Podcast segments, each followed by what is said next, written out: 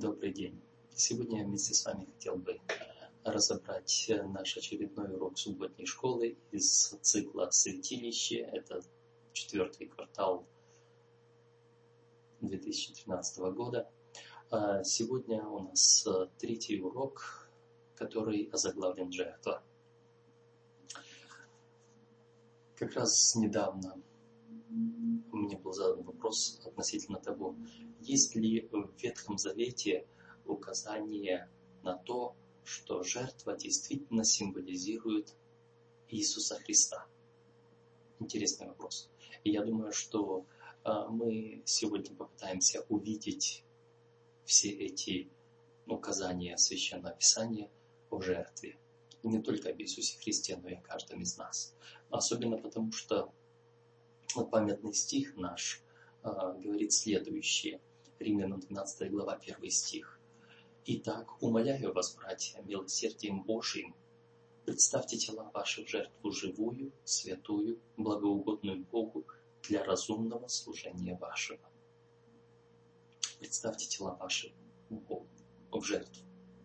И должен вам сказать сегодня, вот этот текст, Римлянам 12.1, который говорит нам о нашей обязанности перед Богом принести Богу в жертву самих себя, здесь есть одно интересное важное слово.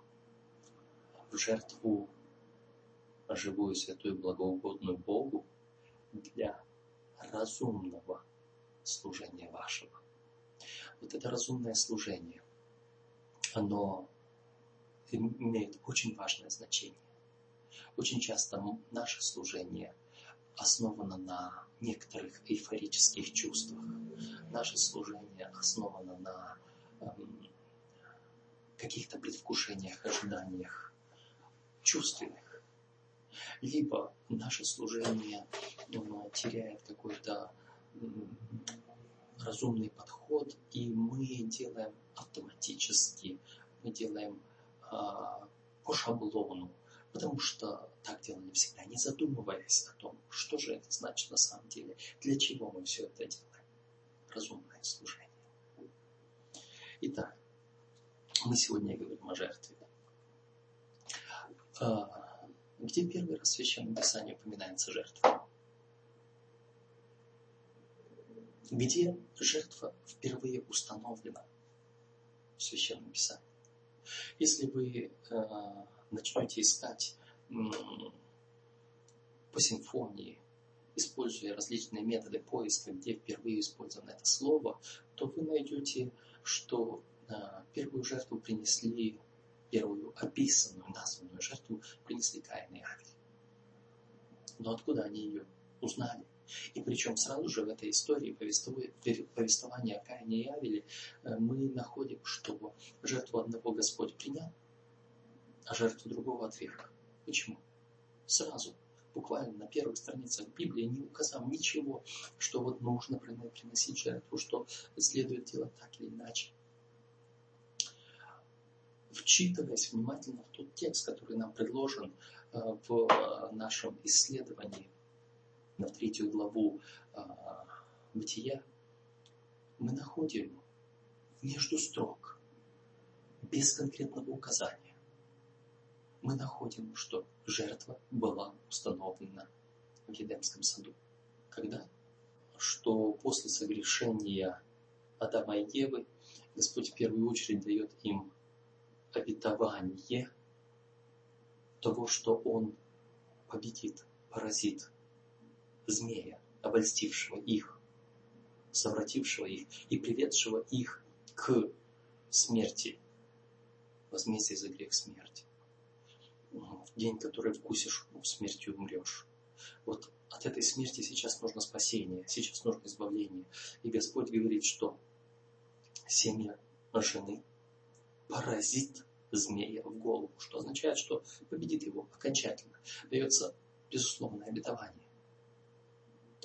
А, но после этого Господь устанавливает а, нечто, которое описано в книге «Бытие» очень просто, в одной простой фразе. Мы смотрим третью главу «Бытия», и здесь один простой стих, короткий, 21. «И сделал Господь Бог Адаму и жене его одежды кожаные и одел их». Господь сделал Адаму одежды кожаные и одел их. Это часть того, что Господь делает в ответ на грех Адама и Евы. И вот теперь у меня вопрос. Откуда в Едеме Господь взял кожу для одежды Адама и Евы? Откуда Господь взял кожу? Здесь не написано. В Священном Писании об этом умолчено. Здесь просто сказано, что Господь сделал одежды кожаные. Но кожа могла быть взята только с живого существа. И таким образом, понимая вот эту вот всю систему, понимая, во-первых, то, что книга Бытия была написана Моисеем, уже когда? Для людей, которые уже знали, что такое жертвоприношение, для людей, которые уже практиковали жертвоприношение практиковали всесожжение. Но при всесожжении, когда мы читаем Священное Писание, как всесожжение должно было производиться, мы видим, что при всесожжении нужно было кожу, шкуру животного снять, внутренности и все прочее помыть, но шкура не сжигалась, она оставалась. Что с ней делали? Одежда. Шкура шла и на э, палатки, на изготовление шатров, и шкура шла на изготовление одежды.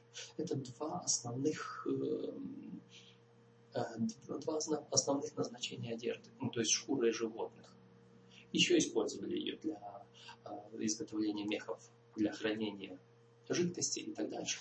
Но вот эти вот два основных назначение, это одежда и покров или палатки, они символизируют то, что делает Иисус Христос нам, спасая нас. И вот это то, что дается человеку сразу вместе с жертвоприношением, со спасением. Защита уже тут на земле. Говоря о спасении от смерти, уже здесь дается покров на мое тело, уже дается здесь крыша над моей, головой. А Господь одел одежды кожаные. Господь уже в Едеме совершил жертвоприношение. Два ягненка, рожденные там, в Едемском саду, умерли за Адама и Еву, чтобы дать им одежду и чтобы дать им надежду. Итак, а, Каин и Авель когда они приходили пред Господа совершать жертвоприношение, они уже знали, какая жертва должна была быть, что должно приноситься и как должно было приноситься. Это не описано в Библии, это прочитано между строк. И вот эту жертву, которую приносили Каин и Авель, почему жертва Каина не была принята, только потому, что он принес не то, что Господь повелел. Он не послушал. Грех Каина, первый грех Каина, был такой же, как и грех Евы. Непослушание тому, что сказал Господь. Истинная жертва – это жертва послушания. Что Господь сказал, то и нужно совершить. И эта жертва разумная, с осознанием с пониманием, что я делаю. А это означает с выражением веры моей в обетование Божье. Итак, жертва. Мы видим, что жертва была установлена Господом в Едемском саду после того, как Он высказал обетование о спасении, и после того, как Он произнес суд над человеком согрешившим. И после этого он дал ему надежду. Тем, что он, что за Адама в раю в тот же самый день не он смертью умер, а смертью умерло животное вместо него. И там уже Господь дает Адаму концепцию заместительной жертвы. Когда вместо согрешившего умирает животное. Но кровь тельцов и козлов не может сделать совершенным приходящим. Так апостол Павел впоследствии выражал причину того, почему нужно было кому-то больше умереть за человека. И вот это э, то семя жены, изначально, которое было дано, оно будет поражаемо змеем в пяту, но само поразит змея в голову. Эта символика станет более понятной дальше из исследований Священного Писания. Мы сейчас говорим о жертве. Итак, жертву совершил Господь в Едемском саду, жертву совершали Каин и Авель. Дальше мы читаем о совершении жертвоприношения Ноем. После этого мы находим Авраама, постоянно идущего, совершающего жертвоприношение, выражающего таким образом веру свою.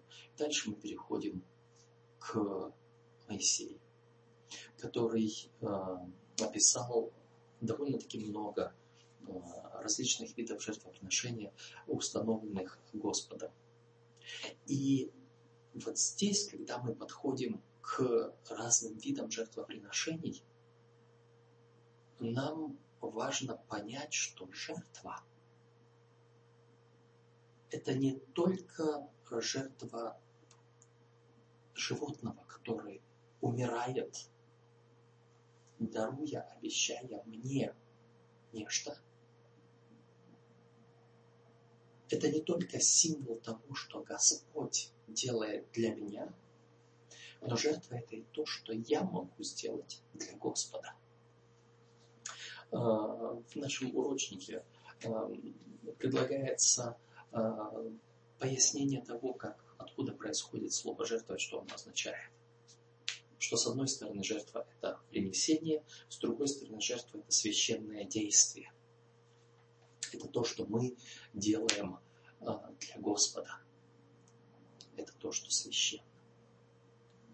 Итак, жертвоприношение нам говорится о том, что есть жертва всесожжения, жертва хлебного приношения, мирная жертва, жертва за грех, жертва повинности. Вот эти жертвы были установлены Моисеем, вернее, Господом, даны через Моисея в законе Моисеевом, для того, чтобы люди регулярно совершали свое служение Господу.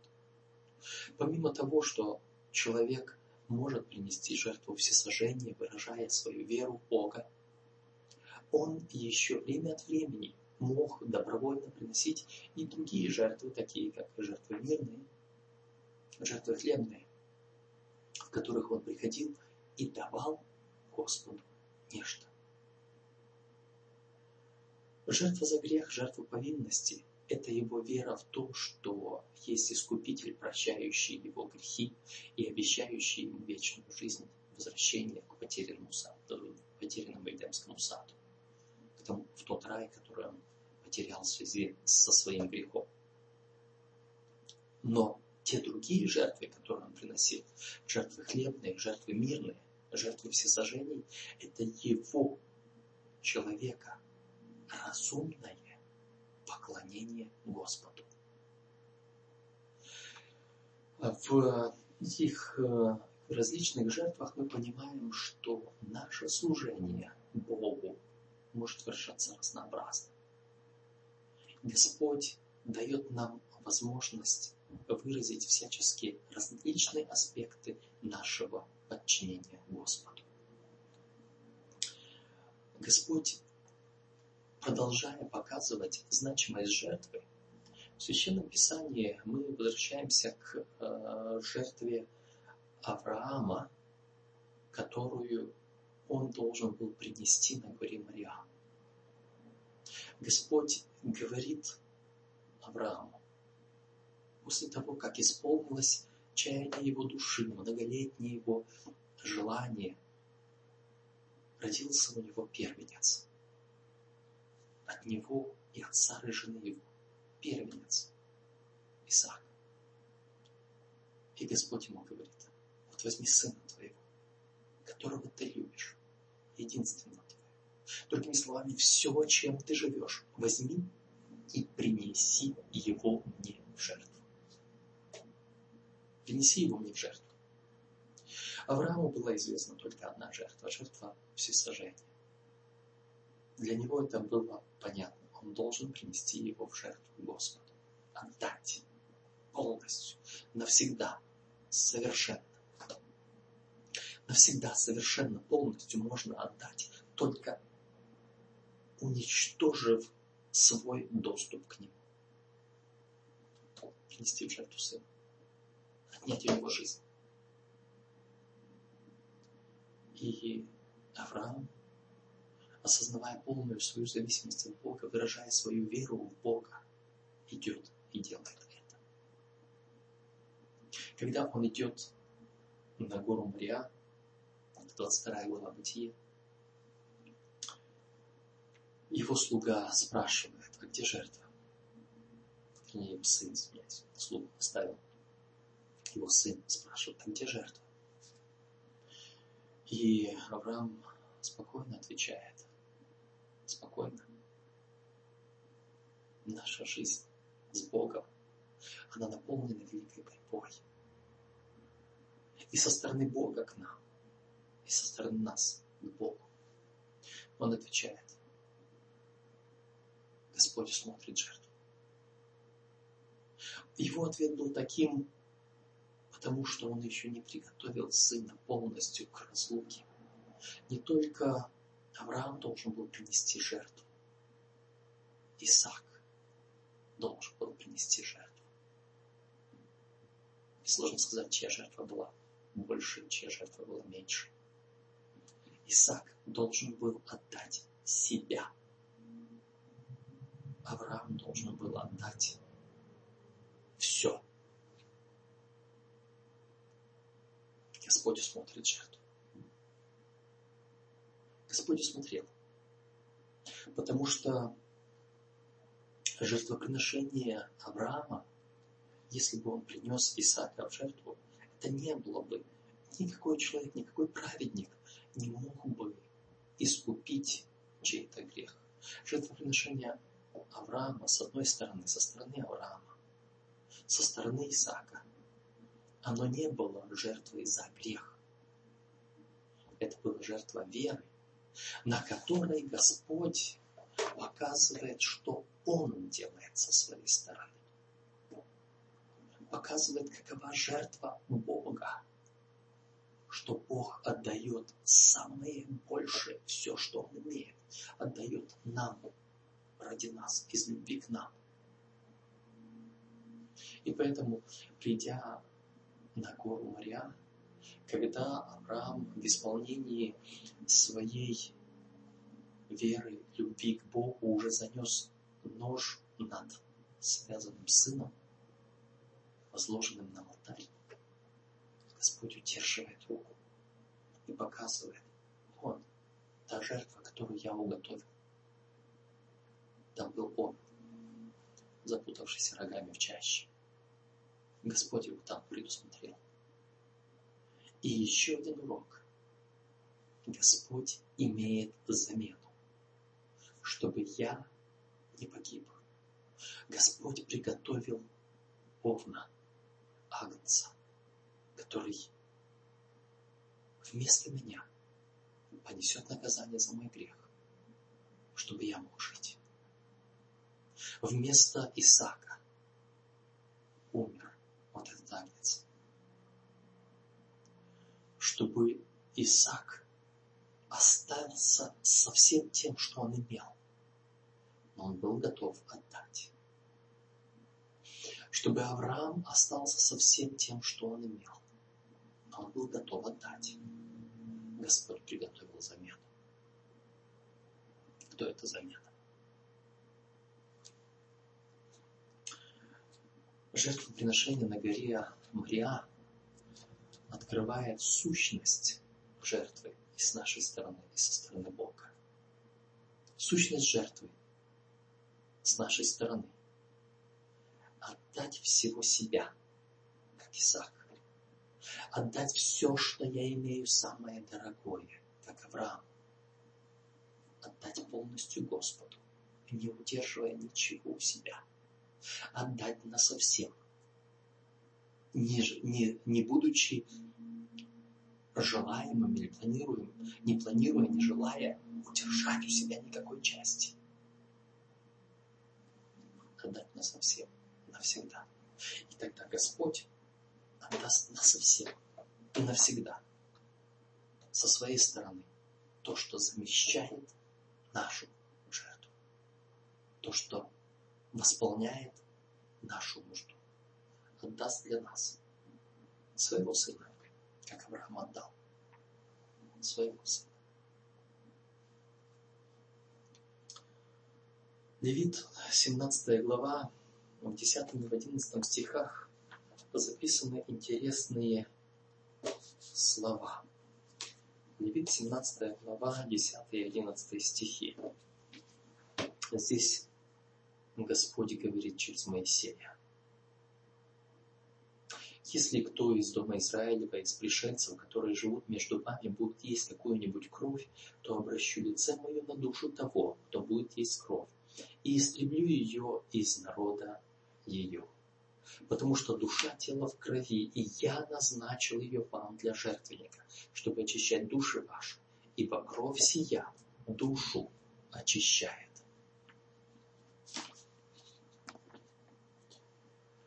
Главное, что здесь мы должны заметить, Господь говорит, я назначил вам кровь для жертвенника. И эта кровь душу очищает. Много сказано в Священном Писании о важности крови, о взаимосвязи крови и души, а, и жизни. Мы должны, во-первых, осознать, понять, что душа в Священном Писании это не какая-то отдельная субстанция, которая где-то вечно живет, даже после смерти человека. Душа – это жизнь человека. И вот эту жизнь человека надо очистить. Потому что она запачкана, запятнана. И Господь говорит, что только кровью может быть очищена душа, жизнь человека. Господь предназначил кровь, которая в Священном Писании в другом месте называется жизнью человека. Жизнь в крови. Жизнь – это душа. Кровь – это душа. В другом месте сказано. И вот, вот этот принцип – который здесь мы видим. Господь предназначил кровь равно, жизнь равно, душа. За то, чтобы спасти нашу жизнь равно душу. Чтобы не пролилась наша кровь вечно. Принцип. Жизнь за жизнь. Смерть за смерть. Чтобы мою смерть отнять, нужна смерть другого. Чтобы Сын Человеческий жил, Сын Божий умер. Отдал свою жизнь Сын Божий, чтобы Сын Человеческий имел жизнь. Вот этот принцип, он виден между строк Священного Писания. На него указывают очень многие символы, на него указывают очень многие принципы. Господь отдает жизнь Сына Своего, чтобы Сын Человеческий мог жить. Вот эта жертва, жертва Христа, она, апостол Павел, посланник евреям, говорит, кровь это слово не способна животворить, не способна очищать, не способна давать то, что может. Это наша вера, это выражение нашей веры и принятия того, что Господь должен был совершить для Ветхого Завета и уже совершил для Нового Завета. Для Ветхого Завета это взгляд веры вперед. Для Нового Завета это взгляд той же самой веры назад. Веры в искупительную жертву Иисуса Христа, который умер за каждого из нас, взял грехи наши на себя, чтобы мы могли жить. И теперь нам нужно что-то сказать в ответ. Нам нужно принять вот эту жертву Иисуса Христа. Принять каким-то действием, верой. Яков говорит, покажи мне веру твою без дел твоих, а я покажу тебе веру мою из дел моих. Благочестивый еврей, принося жертву, делами жертвы демонстрировал свою веру в то, что обещал Господь, в то обетование, которое было дано в самом начале в Бытие, 3 главе 15-16 стихах. Сегодня я могу выразить свою веру. Каким образом? Апостол Петр во втором послании, то есть в первом послании, во второй главе, в пятом стихе говорит, вы как живые камни устрояйте из себя дом духовный. Апостол Павел в Римлянам 12 главе мы уже читали. Принесите тела ваши в жертву живую, благоугодную Богу. Наша жертва, она должна выразиться в том, что мы отдаем себя Господу полностью на служение. Принимая Его дар, мы можем его принять только отдав себя, как Исаак, как Авраам. Отдав себя, отдав свое, отдав свою надежду, отдать то, что, чем мы живем. Все это отдав Господу. Вот это живая жертва. Это тот священный акт, священное действие, сакрифичия, священные действия, которые Господь ожидает от нас в ответ на то, что Он сделал для нас. Только полностью отдав себя Господу, мы можем претендовать на то, что Господь сделал для меня. Жертва Иисуса Христа достаточно для того, чтобы спасти всех людей в этом мире. Но спасены будут только те, которые в разумном служении своем посвятили себя полностью. Отдали все свое полностью Господу. Господь берет и возвращает его нам, точно так же, как Господь возвратил Исааку его жизни, возвратил Аврааму его сына. Господь все это возвращает нам потом, чтобы пользоваться. Но при этом мы должны осознавать, это уже не наше. Это уже принадлежит Господу. Это уже священное. Вся моя жизнь принадлежит Господу, она священна. Все, что я имею, принадлежит Господу, оно священно.